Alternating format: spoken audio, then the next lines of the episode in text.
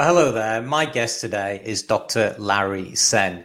I've been meaning to get Larry on the show for a long time now, so it's great that he, he finally agreed and uh, really, really pleased to have Larry on the show today. But before we, we bring Larry on the screen, let me share a little bit of information about Larry with you. I've got a few slides that have been prepared just for this. Dr. Larry Senn is chairman and founder of Senn Delaney, the culture shaping group within Heidrick Consulting, which is a global consultancy firm. Larry has been called the father of corporate culture. He's worked with C-suite leaders, helping to helping them shape uh, culture and performance improvement within their organization. And Larry's worked with over a hundred of the world's top thousand firms. Larry has written eight books, two on leadership, three on corporate culture, including the bestseller Winning Teams, Winning Cultures, and three on human peak performance, including the bestseller the Mood Elevator Living Life at Your Best. Larry has received the Thought Leader on Trust uh, America Award in 2019, and he has a Bachelor of Science in Engineering and an MBA in Systems from the University of California, Los Angeles. And he's got a Doctor of Business and Organizational Behavior from the University of Southern California. Now, if you didn't think that was enough, he has two of his passions in life are family and fitness and he has five children. Two of them were professional athletes, and Larry has six grandchildren. And this is the one that's going to be a real interesting one. Larry ran his first sprint triathlon at the age of 70, and he has run over 60 since then. He is undefeated in his age group. What a remarkable achievement. So, without further ado, let me introduce you to my guest, Dr. Larry Senn. Larry, how are you? Nice hey, to see you. I'm great. I'm great. So, greetings to the world from Sunset Beach, California, where I am at this time. So, it's, it's, I, I'm delighted to be here with you, Sonny, and all your guests. It's a pleasure to have you on the show. And I know that you've got probably much better weather there than we have here at the moment. I'm afraid so. I can see surfers out front. yeah. Well, look, Larry, as I said, I, have been meaning to get you on the show for a while, and um, I'm going to talk to you about all sorts of things, including the the book, the the Mood Elevator. But let me start off with something I said in the introduction there, which is I introduce you as uh, your title, the father of corporate culture. So, what's the story behind that?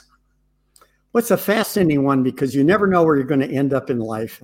I had no idea I ended up spending much of my life on corporate culture, but I came out of the university as you saw, with an engineering degree and an MBA, and with a professor and a kid named Jim Delaney, started a traditional performance improvement firm working on quality, performance, productivity, and organizations. And I quickly discovered that it was easier to decide on change than it was to get people to change.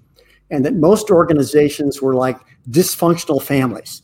They had trust issues, they had turf issues, they had resistance to change. And it didn't matter how good the idea was, you couldn't always implement it. Now I got my my big epiphany when I was we were asked Delaney and I had done some work on supply chain and retailing. We were asked by a guy named Sam, little town called Bentonville, at a small regional company called Walmart, to come in and, and he had this passion, this vision of bringing low cost goods to rural America. He was going to do that by taking all the costs out of the supply chain from manufactured customer, then have his happy box with the greeter. And he was like an evangelist for that purpose. And we joined a dream team. I've never been in like anything before or since because they were collaborative, open to change, willing to try things, purposeful. Nobody was selfish. And we just reinvented the industry. About the same time, we were asked to do the same thing for a company out of the UK called Woolworth. And, uh, and I, I would fly from Bentonville, Arkansas to New York City to go to Woolworth and I'd go to this meeting and be in this room with a it was like a bunch of old men sitting around a table. and it seemed like their only purpose was to maintain the status quo. And I said to myself, oh my God, you know, that little company's going to take over the world. And they did. They're the, the world. And this company's going to die. And it essentially did in America anyway. mm-hmm. I said to myself, you know, there's something they didn't teach me in school. They both are the same kind of companies. They both are trying to do the same things. We tried to implement the same programs. One failed abysmally and one created history. What's that about?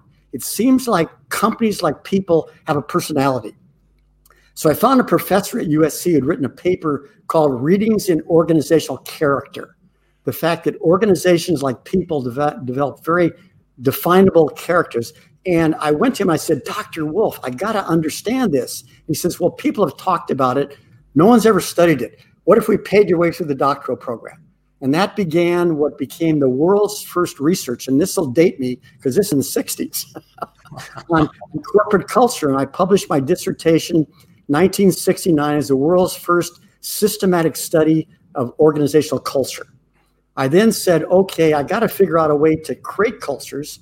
So it took me another nine years of working on learning methodologies and processes and systems. And then I launched uh, in 1978 the world's first culture shaping firm, uh, Senn-Delaney. So that, that's what we've done ever since and work with, uh, you know, over a hundred of the CEO teams in, in the Fortune 1000 companies. So it, has been a fascinating ride. And, and it just, uh, and today culture has, uh, there's an author, Malcolm Gladwell, who wrote the book Tipping Point, of course. And he said that uh, we've reached a tipping point in culture that uh, his his quote in the blog was, "I become convinced that culture is the greatest determinant of the future of an organization." So all of a sudden, it is a hot topic out there. But mm-hmm. uh, we who are in the change business can't ignore the habits of organizations get in the way. So that's mm. the story of where mm. from. Wow, you've got you've got a quite a quite deep roots in this, then, haven't you? Going back to the '60s, and was that around the time of Deming, then I guess, and uh, all the organizational behavior stuff from then? yes, uh, all that was going on then. Then we went through the age of re-engineering. In fact, one of the books is called "Re-engineering Corporate Culture," and and uh, so this is really a anyone who's trying to change anything is going to run into the habits that exist.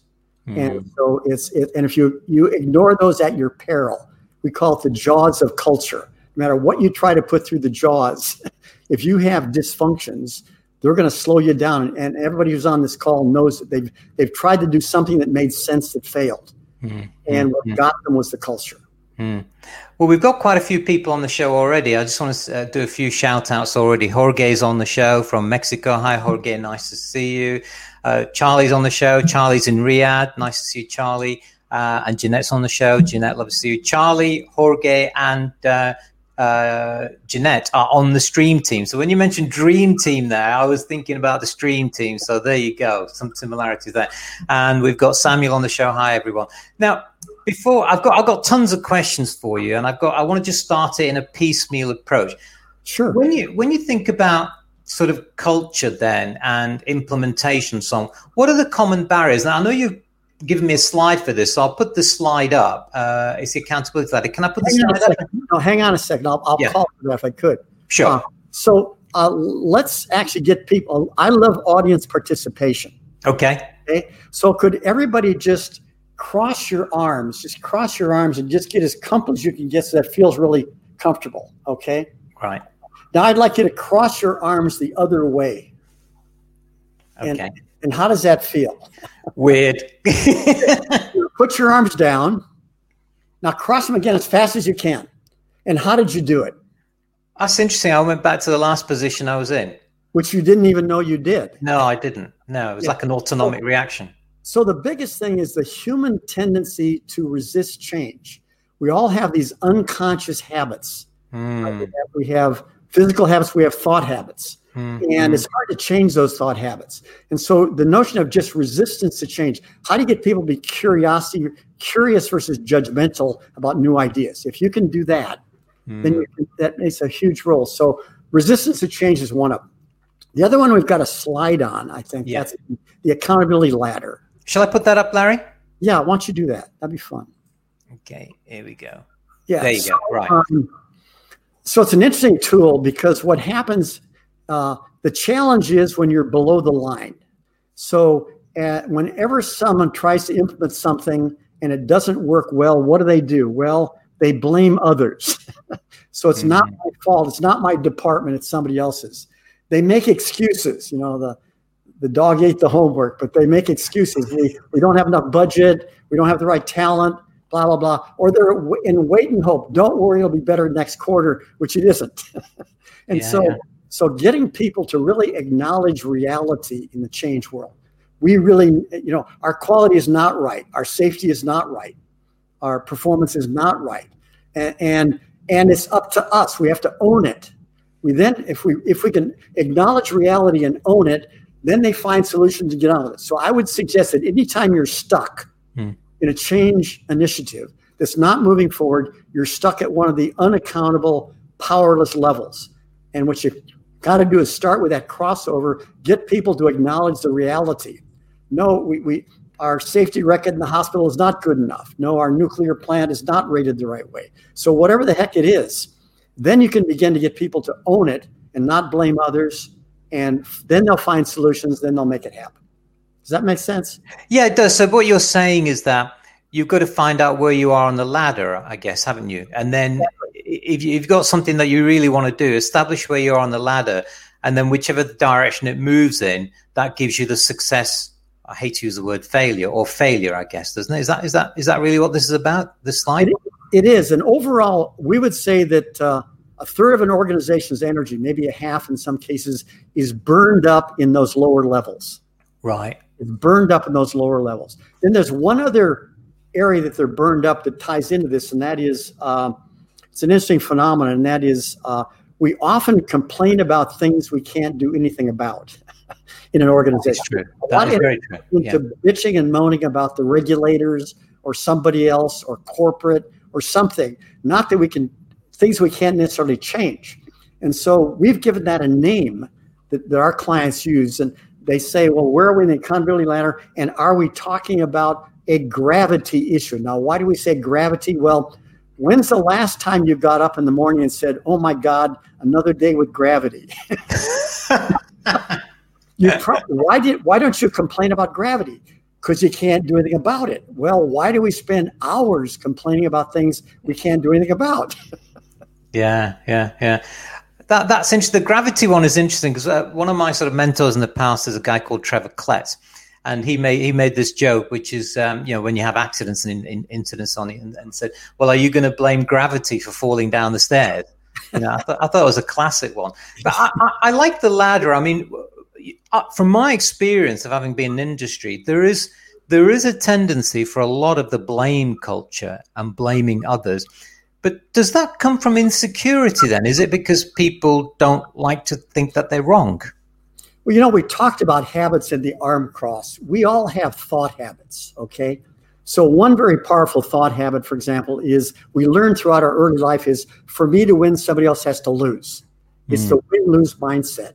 But we have other thought habits. One of them is belief that if I'm a leader or a manager or an important person, I'm not supposed to make any mistakes. right. I'm supposed to get it right. So what happens if I have a belief that I'm not supposed to make mistakes and then something doesn't work? I have to blame somebody.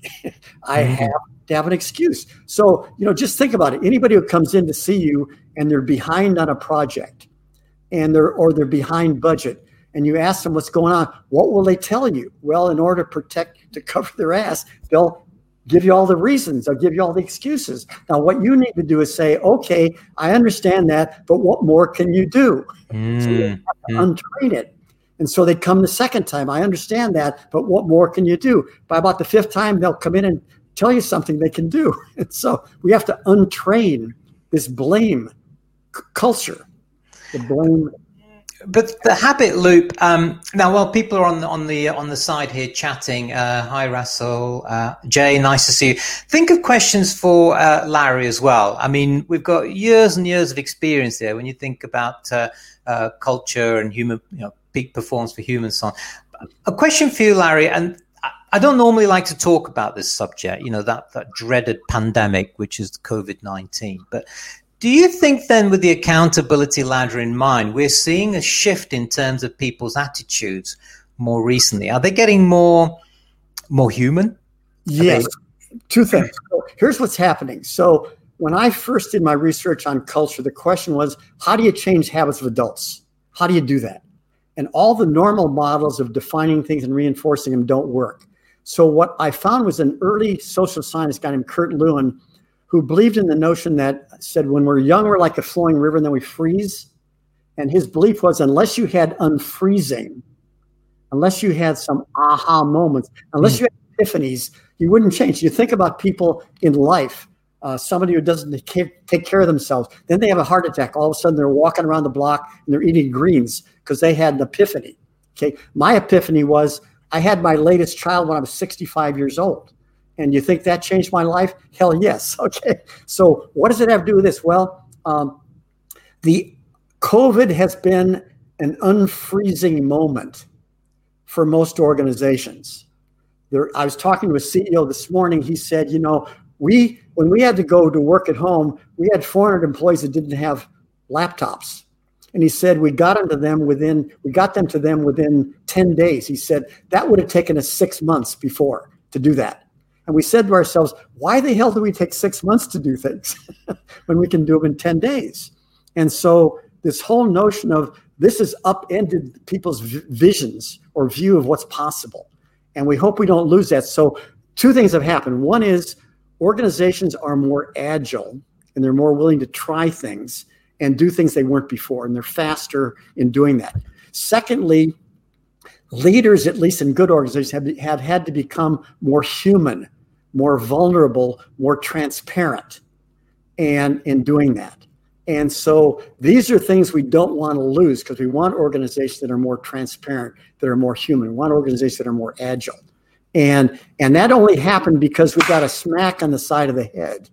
And that's the whole core of how Senn-Delaney transforms cultures is we create a, a training module called an insight-based learning model, just like our little arm cross. Instead of explaining stuff, we get people to do things that puts them on knee jerk and gets them to say, well, why, why do I do that? and should I do that? Sorry, Larry, I cut across you there. So am I right then in thinking that organizations always talked about working smart? but now they're actually growing a conscience as well. Is that is that now starting to happen and take shape with leaders and and the C-suite people that you're working with? Yes, when you think about it, there's less hierarchy in Zoom or WebEx or team meetings, Uh, and so we are becoming less hierarchical to some extent. We're becoming less boss driven to an extent. We're becoming more agile, a bit a bit less bureaucratic. Many companies are, not all, but many are and that's uh, those are all elements in a healthier higher performing culture okay so i mean the label on the box for us is corporate culture and peak human performance so when it when we talk about culture then culture is a very interesting topic and we've had quite a few shows on this um, culture is very different across the world uh, especially when you go from say the asian side to the us side and everything in between the, how does that fit in on the accountability ladder? I mean, if I just flick that screen back up again, um, do you find then that culture is a driver in that as well? Let me address it more broadly. Um, mm. We've worked in over 50 countries. Everybody you mentioned this morning, wherever they were, we've done culture work. Mm. Now, inter- interesting thing is this there are some there's what we found is there's more commonality than difference in other words every society in every country we'd be better off being accountable versus being victims.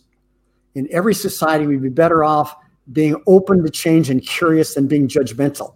Hmm. And so, so the way we define culture, the way the father of corporate culture defines culture, is it's the way people behave and work together. The way people behave. Are they accountable or are they victims? Are they collaborative or are they territorial? Do they resist change or are they open to change? Are they curious or judgmental? So it's very definable, and we def- we help companies define that. And uh, and those things, uh, we have our materials in 11 languages, but it's the exact same concepts. It's the exact same training.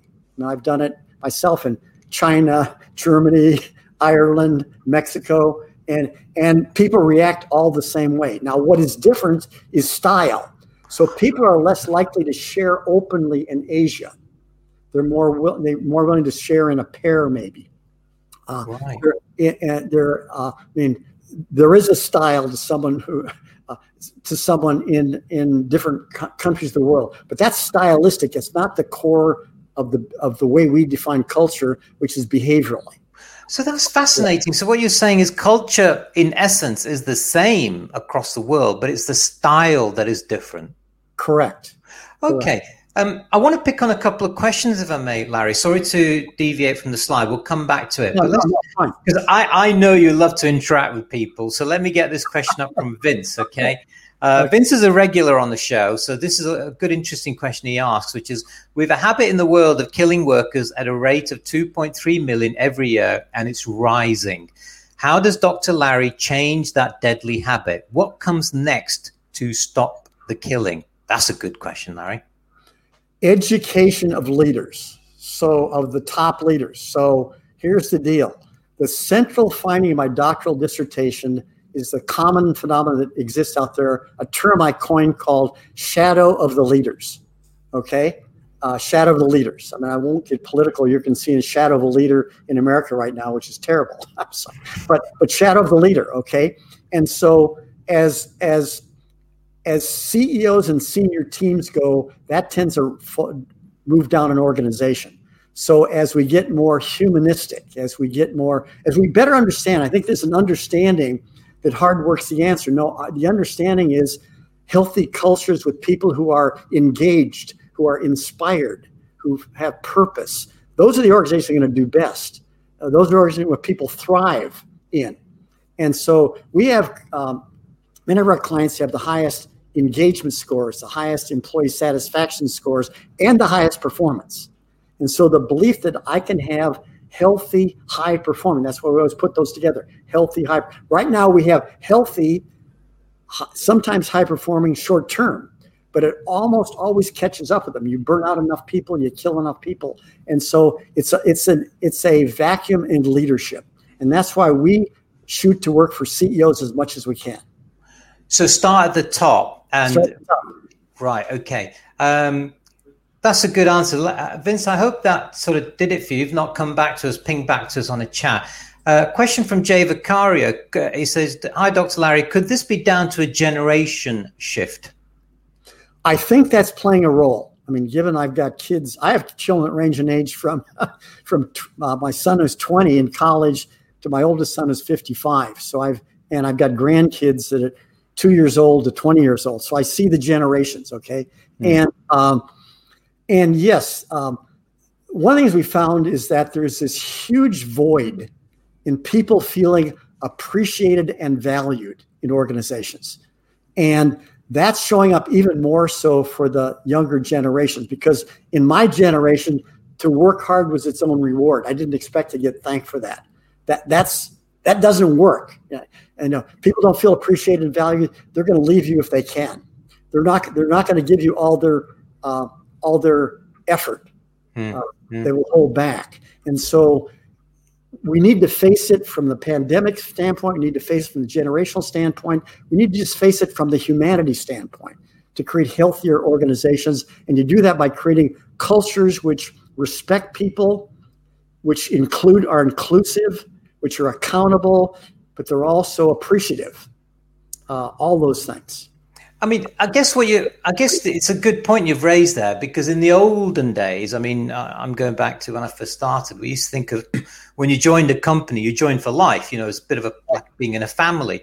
So you create the family values, and and and you say, well, my family, my tribe, and you have that sort of pride and belonging. But as years have gone by, you, people tend to migrate from job to job, and they call it a three-year itch, don't they? So after three years, they want to move on and get bigger money and so on. So. I, am I right in thinking that what you're saying there is that that that longevity in a job isn't like it used to be, and so as a result of that, it's eroded some of this um, uh, culture, some of this uh, positive behaviors, and so on. Yeah, and that quote old culture was not always the best. It was nice sometimes.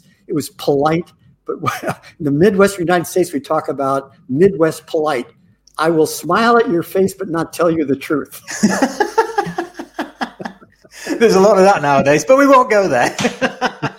and and and that's not healthy. You want more openness, more transparency, everybody's voice to be heard. Uh, and that was not the way it was. It was speak when spoken to, uh, follow the hierarchy, you know, respect your elders, all that BS. You know? Forget that. um, Derek's come in with a question. Derek, nice to see you. Thank you for joining us. He says, Hi, Larry. In relation to owning it, what's the biggest influences for encouraging empowerment in teams? Mm. It's an interesting thing. I'll tell you a real quick story. We were mm. hired at the time at Divestor in the phone industry to helped form what is today Verizon. Out of oh, yes, very big.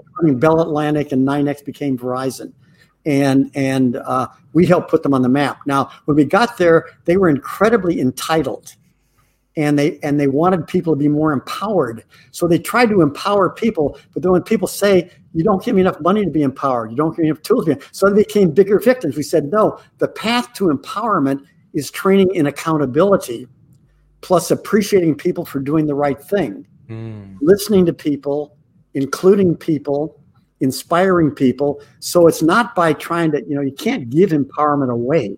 Mm-hmm. You have to create an environment where I feel I'm heard, where I feel I count, I am important, where I'll be listened to to make that happen, uh, where, where someone is going to coach me. There's a huge need for coaches, not bosses out there. And so if you do those things, you'll have an empowered organization. If you say we're going to empower you, you're going to get in trouble. Mm-hmm, mm-hmm. Uh, um, Interesting you mentioned Bell Atlantic there, because Bell Atlantic was the pre Silicon Valley was the hub, wasn't it, in terms of knowledge and creativity and so on. Um, so I hope, uh, Derek, that answered your question. Give us a ping back if we haven't. But um, so Vince has come back on your response. He says, good answer. Fiduciary duty, the pursuit of profit at any cost overrides the positive efforts. Many C suiters are moving on trying the value method as distinct from the profit at any cost method. I think he's just saying a statement there that I think we we sort of chime with, don't we? Uh, I guess, Larry.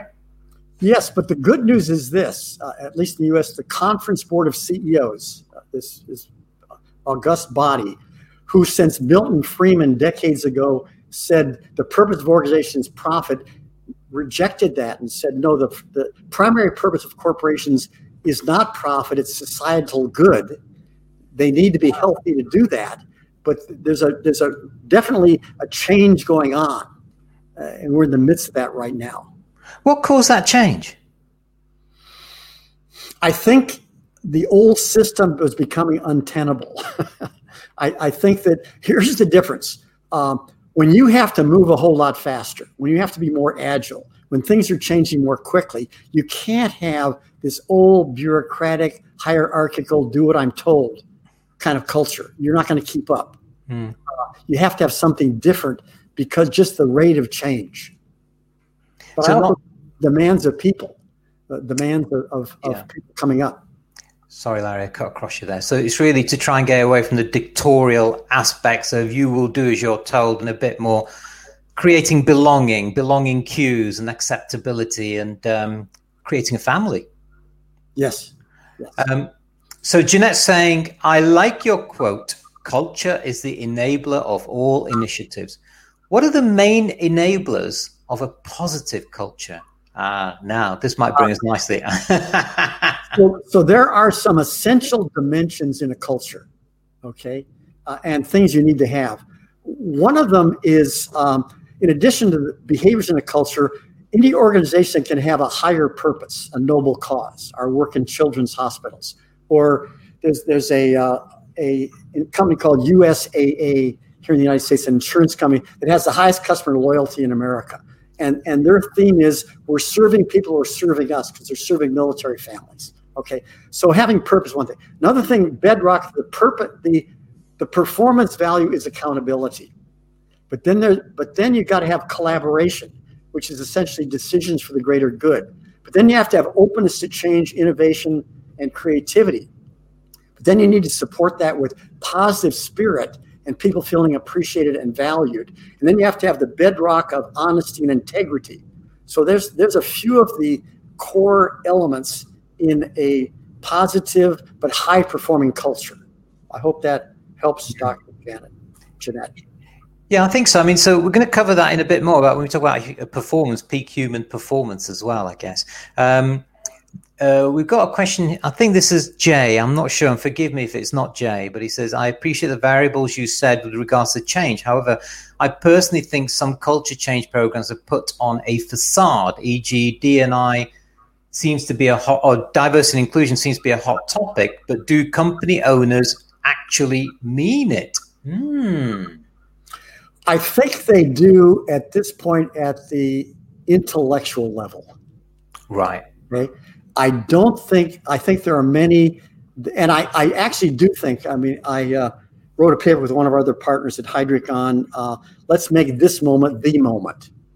Uh, let's make this moment the moment. There are a lot of things going on now. Let's really get serious about this notion of, of inclusion and inclusiveness uh, to make that happen. But I do think that um, while it may, it may or may not be a facade, I think it's a fairly superficial mm. approach most people are taking because these beliefs that are in people are really very deep, unconscious, unknown bias mm. that we have.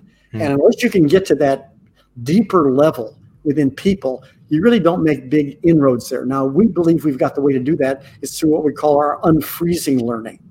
We, we can truly make measurable changes in, in, in, things like inclusion or any of the cultural behaviors. But you can't do it by lecturing it. You can't do it by, you know, making, you scaring people. You can't do it by any of those things that are being done out there now. That doesn't get it. Mm-hmm.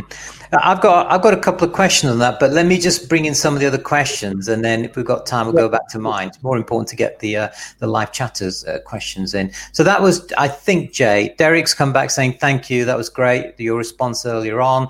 Uh, Alan saying recognition, appreciation, the biggest motivator, far greater than reward, in my opinion. To me, this is an interesting.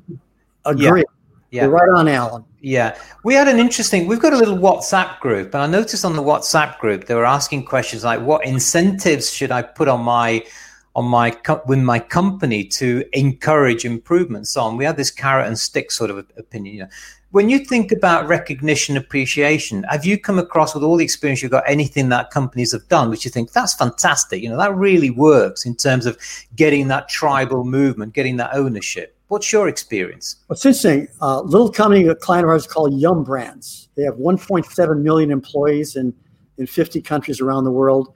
Run by a guy named, we're run by a guy named David Novak, who was CEO of the year, yeah. who had uh, 10 years of 11% uh, earnings growth. Okay. And when I first met him, when he first took over, um, um, first assignment to run actually KFC, then the whole place. He said, Larry, if you can give me a recognition culture, I can change the world here.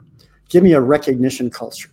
And so the, the problem is that most people see it as a program. The most important recognition people get is from their boss, is for someone above them. Uh, that's if you can't get to the point where you have people providing appreciative feedback and constructive feedback, mm. both thanking them and developing them, it's really hard to get there through any mechanical mechanisms. Mm. Now, mm. Uh, well, I agree with Alan. You do need to, in a culture, our cultural model, align re, align everything with your culture. So we have clients that actually part of part of pay is how well they're living the values. It's not just the numbers. And so uh, many of our clients are that way. So there is, it, it, does make sense to align them, but don't expect that the rewards themselves are going to pull the performance. It's going to be you know, I'm really excited because I got recognized in front of my peers by my boss, and he, he noticed what I did. And He thanked me for this, and I'm on track. And he gave me a great tip over here. That's where it comes in. Very good. Um, Derek saying team of teams. I guess he's following on from some conversations earlier on. We've got a very busy chat, uh, Larry. You, you, you've, you, you've, you've stirred the hornet's nest here. Okay, so Vince Butler says, look at the work of Anand Giridharadas. I don't know who that is, but things aren't quite what they seem. The Business Roundtable won't commit to stop damaging lobbying. I won't stop monopoly practices. Sorry, won't stop monopoly practices. Won't stop tax dodging. Okay. Yeah. yeah. Hmm. So there has, well, there has been some progress by the conference board and at least recognizing that profit's not totally the king. You're right. I mean, there still is a long way to go there. That, that mm-hmm. there are monopoly practices. There's lobbying. Yeah. Too bad. Yeah. Charlie saying post COVID is a challenge now for organizational culture. Millions of workers with Zoom fatigue and want to get back to their desk versus those that are happy and settled working from home. This is going to be a real conscience battle, isn't it? As we start to come out of this uh, metamorphosis out of it like a butterfly? Yes. So I, in my conversation this morning with another CEO, he talked about the, the three groups. Those that are going to come back to work, those are going to be a work at home. Those are going to be a hybrid. And so that's going to go on and most, there's going to be a readjustment in, in that whole thing there. And actually the data I've seen most recently says that people who have been at home have uh, actually 47% have some degree of, uh, of mental health challenges. Mm. Whereas those back at work, 27% have. So it seems like there's an even bigger toll. While some people like it, this whole idea of trying to manage your kids and their school and work from home, and it's it's tough. Day rolls into night, night into day. Uh, there's not the separations we need, so it's it's a crazy, mm. crazy time. And there is there is fatigue. There is Zoom fatigue. Mm. So you got to have more lively Zoom to begin with, and uh, and uh, and those are curious. So we're doing a lot of work with clients now just to bring the spirit back. People, yeah. energy's down, spirits down. You got to bring something to reignite them. That's yeah. our work right now. Yeah, I mean, these shows that we do hopefully add a little bit of an extra dimension than watching the same old rubbish on Netflix. Uh, I mean, certainly with uh, superb guests like you, with the experience that you've got. Um, I've got another question here, and I think this, yeah, this is Jay. He says, "Wow, Dr. Larry, thank you for a great and honest answer. Um, I know Jay reasonably well, and I, I can tell you he, he, certainly did resonate with that. Charlie says versus. Okay, that's going back to our conversation. Now, I, am not sure if Nasik is the person that was on the WhatsApp group today when we're talking about cash rewards and incentives. He says why cash reward is not a good idea to motivate the workers. Now, I've got my own experience on this, but I want to hear from you, Larry. Why is it? Why do you think it's not a good idea? I wouldn't say it's not a not a good idea. What I'd say was if you think that's going to get you all the way, it's not. If you if you if you just have a cash reward and you have supervisors who are jerks, never thank anybody, nobody ever gets appreciated, it's not going to be sustainable. Yeah. It, it, it's like, you know, it's like with a lawnmower, you can push it or you can have a power lawnmower. You know, cash rewards are like pushing a lawnmower. You stop pushing, you don't get the grass cut. Yeah. Yeah. you want a solar powered electric one. yeah. Um, I mean, I, I, don't want to talk about my experience in detail, but my experience very quickly is the fact that it started off well and it went all pear shaped because it became like an Oliver Twist uh, scenario. You know, please, sir, can I have some more? Or, you know, is that all? Do I not get a bigger reward? Anything that's cash driven tends to bring out a little bit more of the darker side, I think, of, of people's desires and needs. And that's that was my experience of it. And it becomes an entitlement. Yes, exactly, exactly. Expect it then, and then you're in trouble. Yeah, yeah. Derek, Derek's come back saying sorry when he did the teams versus teams thing. He pressed it too quickly. So sorry, I pressed send before finishing my message. Hey, good job. You got the gremlins and not me this time. Thank you. says, I remember reading Team of Teams and the big emphasis on trust. Any good suggestions and experience of building trust, Larry? Wow. I mean, I, I, should be able to answer this given I was named thought leader in trust in America. In there you go. You're on the spot now. In 2019. Okay. So, um, openness begets trust. Okay. Openness begets trust. If I want to build, I build trust. I tend to build trusting relationships because I'm very open. You already know how many kids I have. you could probably figure out how old I am. I mean, I mean a lot of stuff I'm sharing. Okay. And, and so if, if we want to build trust, we need to be open in organizations. We need to be more transparent. That's why transparency is helping make it happen. Mm-hmm. Leaders need to be more vulnerable. Mm. Vulnerable is a big thing. We, we, tend not. If you're not vulnerable, you will not build trust. Mm. And so there are there are key of a, a series of, and then you always have to keep your word. So this combination of being vulnerable, being open, being consistent, true to your word, dependable, all that comes together in this trust formula. It's just such a powerful foundation for any team. We're working with the CEO Panera right now, and new CEO. And uh, the first thing we did instead of work on culture was work on trust building within his team. Mm. We built a whole series of dynamics around that mm. because we wanted to build a trusted team before we took on the organization. Yeah, I, am I'm so happy you mentioned the word that is always in my mind, especially having reading some books recently about vulnerability. I think I've I've now come to believe that if you show your vulnerability, it's not a weakness. It actually builds trust with individuals. If shown in the right way, in the right context, it actually says, look, we're safe, you're safe, I'm safe. We all have these issues. We have all vulnerabilities, but that actually builds trust. Uh, is is the message that I'm getting.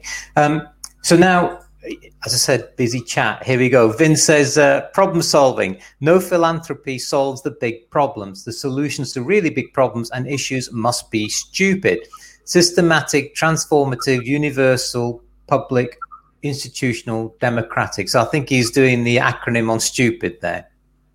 Well, I certainly agree with the systematic and, trans- and transformative. I mean, mm. that, that, that's the answer to, to, to, big, to big problems. And, um, and I think that's you know that's why I've devoted my life to a systematic transformation process for cultures, and been able to prove you can do that if you follow the right principles. And mm.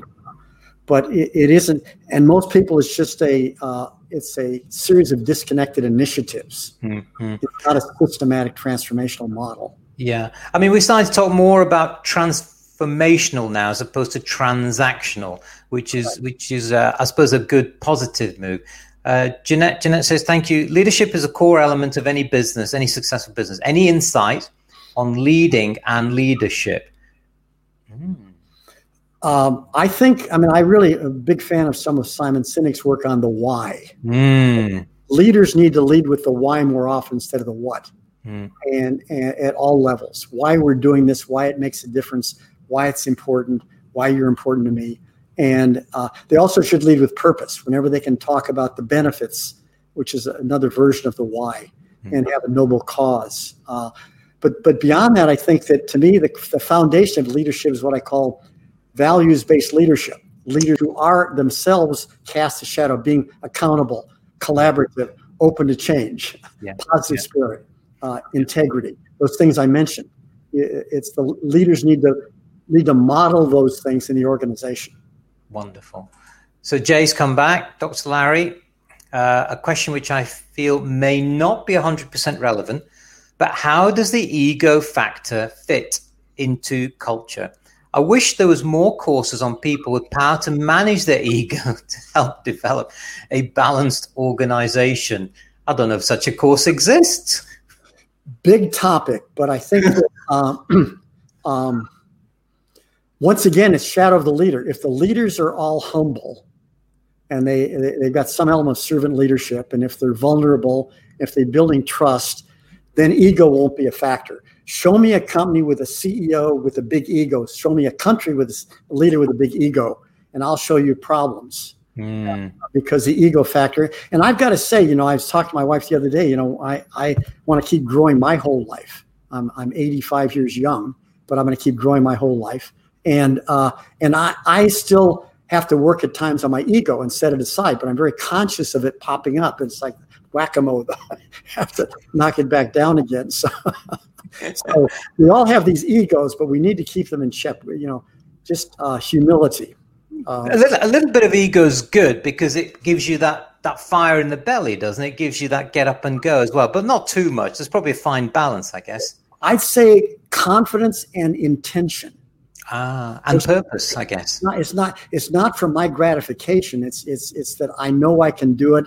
I'm clear I'm going to do it. I'm going to be accountable to do it. I've got intention to do it, mm. and, mm. and and I'm confident I can do it. Mm. So Derek says, "Thanks again, Larry. You you uh, helped him out with that one." Uh, Gary says. Hi, Dr. Uh, Larry. Have you used this recognized behavior change model to try and change culture and or management input into safety?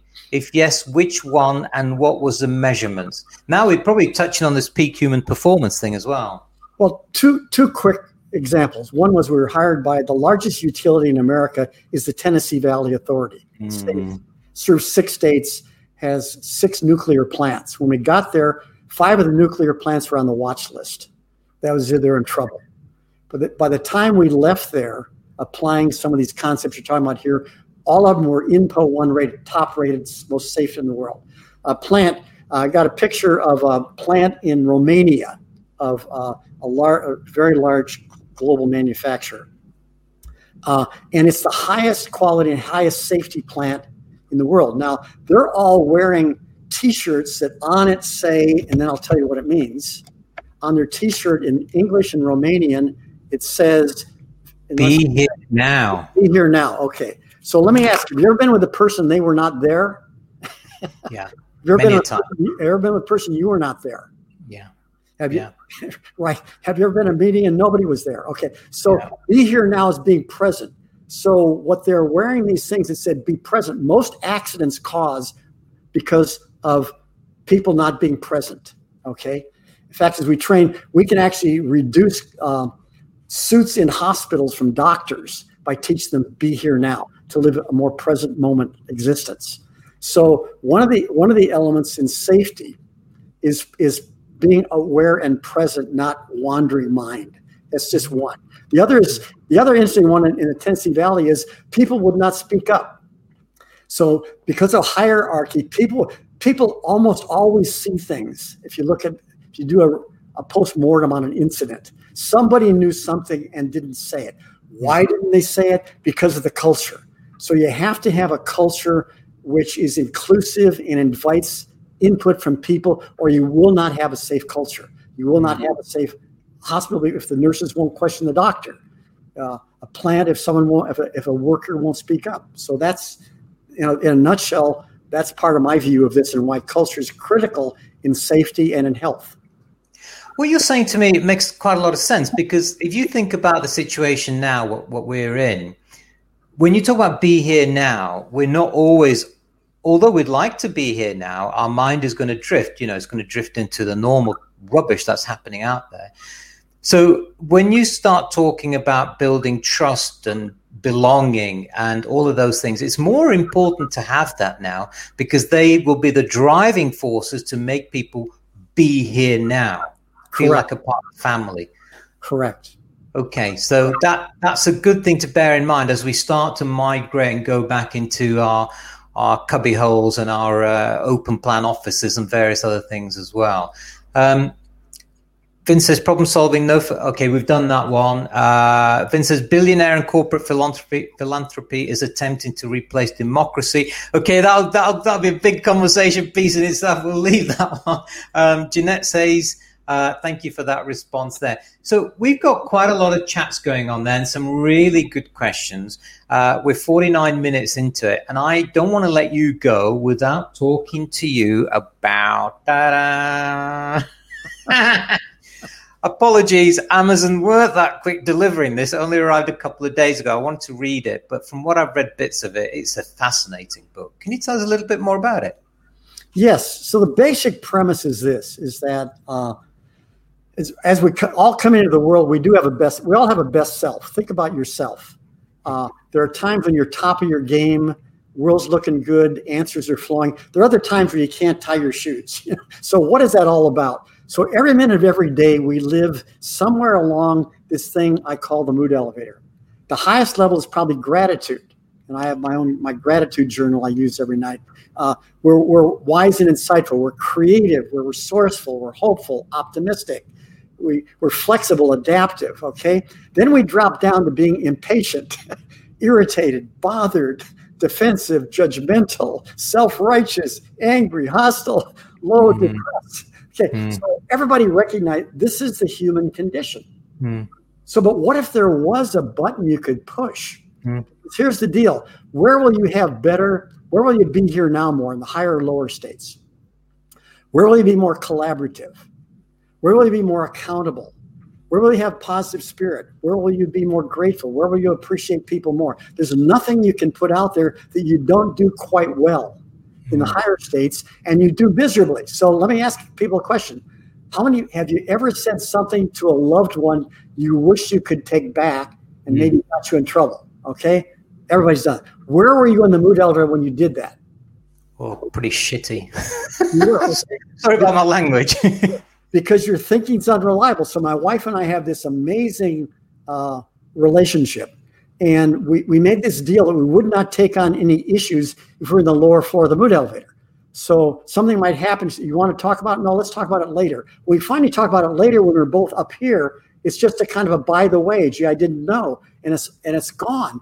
But uh, here's the thing: uh, where does this come from? Well, uh, quick story. So this this guy was told before he left work that they were going to shut down his his uh, division of the business. And he didn't want to go home to scare his wife, so he sat in the park. And he first got really depressed about maybe losing his house, kids not going to the university, etc. But then he said, wait a minute, this guy's always starting rumors and they're never true. So next he went to, oh, it's okay. Then he went and said, well, wait a minute, I hate this job. if they fired me, maybe I'd get a package. I could start my dog grooming business. And then he says, well, wait a minute. And then he gets all excited and really uh, optimistic. And then he sees a kid walk by and says, why am I sitting here on the bench? When I go home, my son's going to say, I love you, dad. And he becomes grateful. So, how did he move from depressed to excited and grateful? Where'd that come from? His thinking. Yeah. So, our thinking creates our experience of life and our thinking is always unreliable in the lower mood states mm. and yet we act on it so if we can so that the key to this is um, when somebody does something you don't like if you can go to curious versus defensive judgmental self-righteous you're to have a better relationship if hmm. something happens to you in life and you can say why did that happen to me what can i learn from that versus going down to low and depressed you can have mm-hmm. a better life mm-hmm. so learning to ride this thing and there are tips to riding this thing is just a it's a life changer. I mean, I, I can talk to people 15 years after they went through the seminar we taught this. They'll be they'll start talking about the mood elevator and how it's changed their life. I rode the mood elevator last year. Um, just very quickly, pre 2020, 2019, when I started these shows, I was very much driven by statistics, you know, how much people are following me, how many YouTube subscribers, how many this, that, and so on. And it used to depress the hell out of me because no matter how much effort I put in, I found myself more at the bottom, the bottom end, you know, I always felt I was off my game. And then last year, towards the end of last year, I found Ikigai, uh, which is all about uh, find something that you love doing, you know, it's what the world needs, see if you can get paid for it and, you know, become good at it. I found my mood start to go in the other direction. In other words, I was grateful for doing this, very grateful for meeting, you know, very talented people like yourself, having the chats. So for me, the mood elevator makes a lot of sense. However you want to package it, whichever pigeonhole you put it in, ikigai or something else, Maslow's hierarchy of needs and so on. But yeah, um, and I think you've actually made a big impact on Vince because he says, Dr. Larry, your contribution is valued, respected, appreciated such a wonderful sense, balance, propor- proportionality. This has been an exceptional hour of my life. Thanks for that. Vince, love you, man. Love you, man. big, big respect there because you know uh, Vince is Vince is a, a pretty um, very cerebrally orientated and a tough individual to win over. For you to have done that, you've obviously made some significant. I've I've personally enjoyed the session with you so far, and I've got tons of questions, and I know I won't get them in. Um, but let me let me bring Jorge's point in. Jorge from Mexico says the nuclear industry have a safety model with strong standards and surveillances. Why do you think uh, there are safety culture differences between the plants that you were talking about? Hmm. It's interesting those seven plants each had seven different leaders. And we were able to actually measure the culture in the plants and their reliability levels and correlate them. And so, this notion of shadow of the leader is a really important thing. The, the leadership model in each plant was a little bit different, the culture was just slightly different. And so, that's why we see these differences. Um, mm-hmm. And uh, Jay Jay says that mood meter needs to be used for marriage counseling. it, it, it is. Uh, in fact, a, a CEO I know has a retreat for for uh, couples, and he uses the mood elevator in, that. So. Are there any um, when we stitch the when we join up all the bits and pieces and we talk about corporate culture and peak human performance? Let's just have a quick recap. Then we talk about culture. We've already established the fact that culture, from your experience, is not different across the world, but the style is different. Is that right? Yes. And when we talk about peak human performance and we talk about human performance, whether it's at a personal level, at a corporate level, at a personal level, the mood elevator could be a good, a good sort of benchmark to ask yourself, where are you? What are you doing? Whether you use Ikigai or whatever, you use the mood elevation and say, well, look, I'm feeling very grateful. Uh, I'm feeling like this. And it will give you, it'll draw you a line as to where you are. And then the next step is, I guess, to try and improve that in terms of getting peak performance. Is that a fair comment? It is. It is. If there's one thing that guides you like a dashboard, we're working with Aptiv, the making smart cars around the world. It's uh, pay attention to your state of mind and mood. In fact, if, if, anybody could send me an email, I'll send you a copy of, of a mood elevator that you can putting up by your desk. I've got my back wall behind me that blue charts the mood elevator. yeah, I, I, I think it. I think it's certainly going to be very helpful because it might be something you want to put on your fridge with a magnet. And when you come down in the morning and you and you're feeling all grouchy, just say, "Where am I on this mood elevator with all this pandemic uh, stuff going on as well?" Um, are there any are there any sort of closing thoughts from you then? Because one of the things I'm mindful of is you've got a ton of experience and you work with some incredible C-suite leaders, governments, uh, all sorts of high-profile people. What what would you see? What would you say is a top tip that you could give, or top tips that you could give when it comes to peak performance? You know, I, I think at this point in history, for each of us, it maybe sounds strange to be a bit more of a point of light in the world. That is, if we ourselves can be healthy despite what's going on around us, if we ourselves can, and it's a, you will fall down sometimes, but if you do, don't do no damage. CEO Eli Lilly says, I can't always be up the mood elevator, but I can learn to do no damage. You can learn to do no damage. Uh, about that by knowing you're in a bad place and not taking it out on people. If you can work on yourself, and, and the tips for doing that are one is take care of yourself physically better because we catch colds because we have our immune systems are impaired when we run down. We catch moods when we run down. If we don't get sleep, if we don't eat right, if we don't exercise, we run down. So, tip number one is take care of yourself. Tip number two is be grateful for life. You know, uh, notice the things you appreciate. Uh, and then, and tip number three is really be, be, be kinder to others. You know, have your ambitions, have all those things, but be more compassionate, be more understanding. Uh, mm-hmm. be, be, one of the people that, that be a better coach, be mm-hmm. aware of your shadow mm-hmm. uh, you're casting. So, and if, and if I may just add a couple more things which you told us about, which is uh, don't be afraid to show your vulnerability. That builds trust, and above all, be here now. Now, and don't be yeah. a victim. so now, one thing I want to say, Coyote, is thank you for your email, coyote.johnson at live.com for the mood elevator. May I say that uh, Larry is always open to be connecting on LinkedIn. Um, and if you can, just connect with Larry directly and uh, ask him for the, uh, the little uh, chart. Um, and if you can, if you want Larry, you can send it to me and I'll put it on the website. People can download it, whichever works. At the end of the day, get it if it works for you, use it. It'll do you a lot of good. Uh, Vince says, Shadow the Leader, very profound. It determines if people live or die, literally. And Jeanette says, Dr. Larry, I hope it's not your last show with Red Risks. I'm looking forward for more meetings. Well, really, Larry, you're in the driving seat because you're a very busy. Even even you're 85 years young, but you know you you have the energy of a 15 year old. So please do join us if you can. And just to say, Coyote says, thanks, thanks, Dr. Larry, for your depth and insight. It's really been an insightful session for me, especially practicing HR in an environment with people where personal interest is valued above the common good of all. What I want to do, Larry, is I want to get you back on the show and I want to sort of explore some things with you on various aspects. Maybe we can do the the uh, yeah, yeah. Uh, you know what that means. And also, we can try a couple of other things as well. But you're a very, very busy individual. I know you also support companies in the UK, but will you come back on the show for us sometime in the future? I'd love to. Sure. All right. Well, all I can say is thank you, everybody. Uh, the hour is up. Thank you, everybody, for joining us today. Really enjoyed the show with Dr. Larry Senn. Um, humbled to have been in the presence of such a, a man, a myth, a legend. Um, and I will be back on Tuesday, but not on camera. Jeanette is hosting it. And we're going to have a show with Louise Hosking on, guess what, Larry? Human capital. So Great. that that is going to be an interesting session. Larry, please stay on after the show ends. Just want to catch up with you with some loose ends. Everybody, take care. Thank you. All the best. Stay well. Stay safe. Be good. Bye for now. Thank you so much for stopping by. I hope you enjoyed that show. Now, I mentioned we have two shows a week, Tuesdays and Thursdays. The Tuesday show is at 7 p.m. in the evening, and the Thursday show is at 3 o'clock in the afternoon, UK time. if you missed the show, we always upload our recordings to our YouTube channel, Red Risks.